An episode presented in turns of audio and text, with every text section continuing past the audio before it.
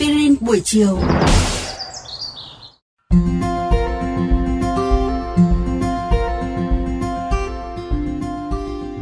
Thân chào các bạn thính giả, chào mừng các bạn đang trở lại với chương trình Aspirin buổi chiều. Và ngày hôm nay thì chúng tôi sẽ đưa đến cho các bạn thính giả một thông tin liên quan đến vi kim cương lớn nhất trong vũ trụ.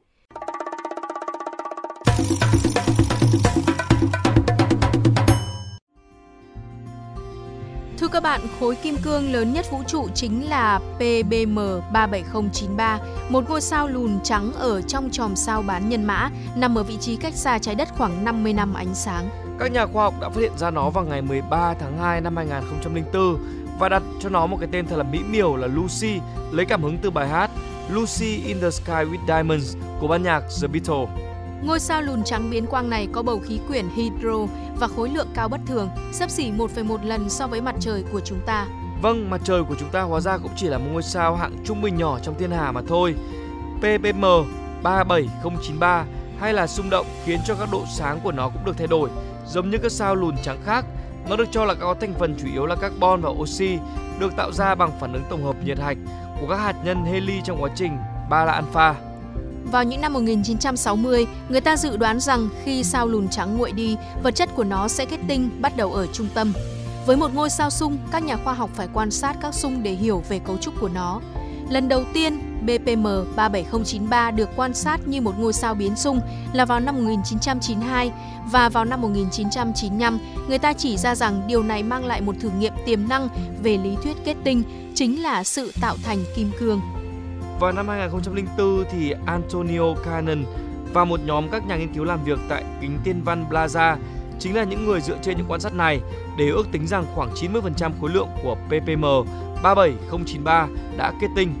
Với một ngôi sao lùn trắng có đường kính 4.000 km, điều này có nghĩa là lõi của BPM 37093 có thể là một trong những viên kim cương lớn nhất trong vũ trụ.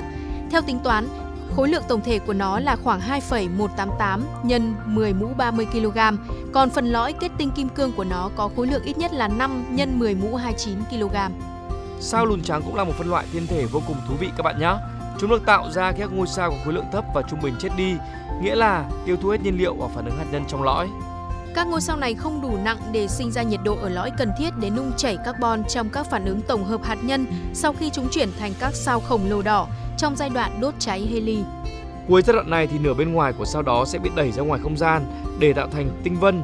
Thứ còn lại là một lõi trơ chứa chủ yếu là carbon và oxy, đó chính là sao lùn trắng.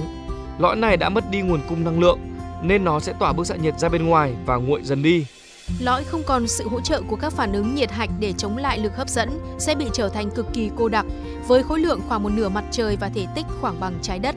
Cuối cùng sau hàng chục tỷ năm, sao lùn trắng sẽ nguội tới nhiệt độ mà từ đó nó không còn được nhìn thấy nữa.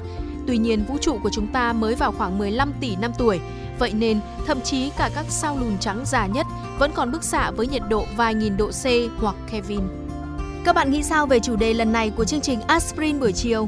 Để nghe thêm hoặc nghe lại các số Aspirin buổi chiều trên các thiết bị di động, thính giả của kênh VOV Giao thông có thể truy cập các ứng dụng Spotify, Apple Podcast trên hệ điều hành iOS, Google Podcast trên hệ điều hành Android, rồi sau đó gõ một trong các cụm từ khóa Aspirin buổi chiều, VOVGT hoặc VOV Giao thông. Xin hãy gửi thư góp ý hay câu hỏi về hòm thư aspirin buổi chiều a.gmail.com hoặc qua fanpage Aspirin buổi chiều của chương trình. Rất mong nhận được phản hồi của các bạn. Xin chào và hẹn gặp lại!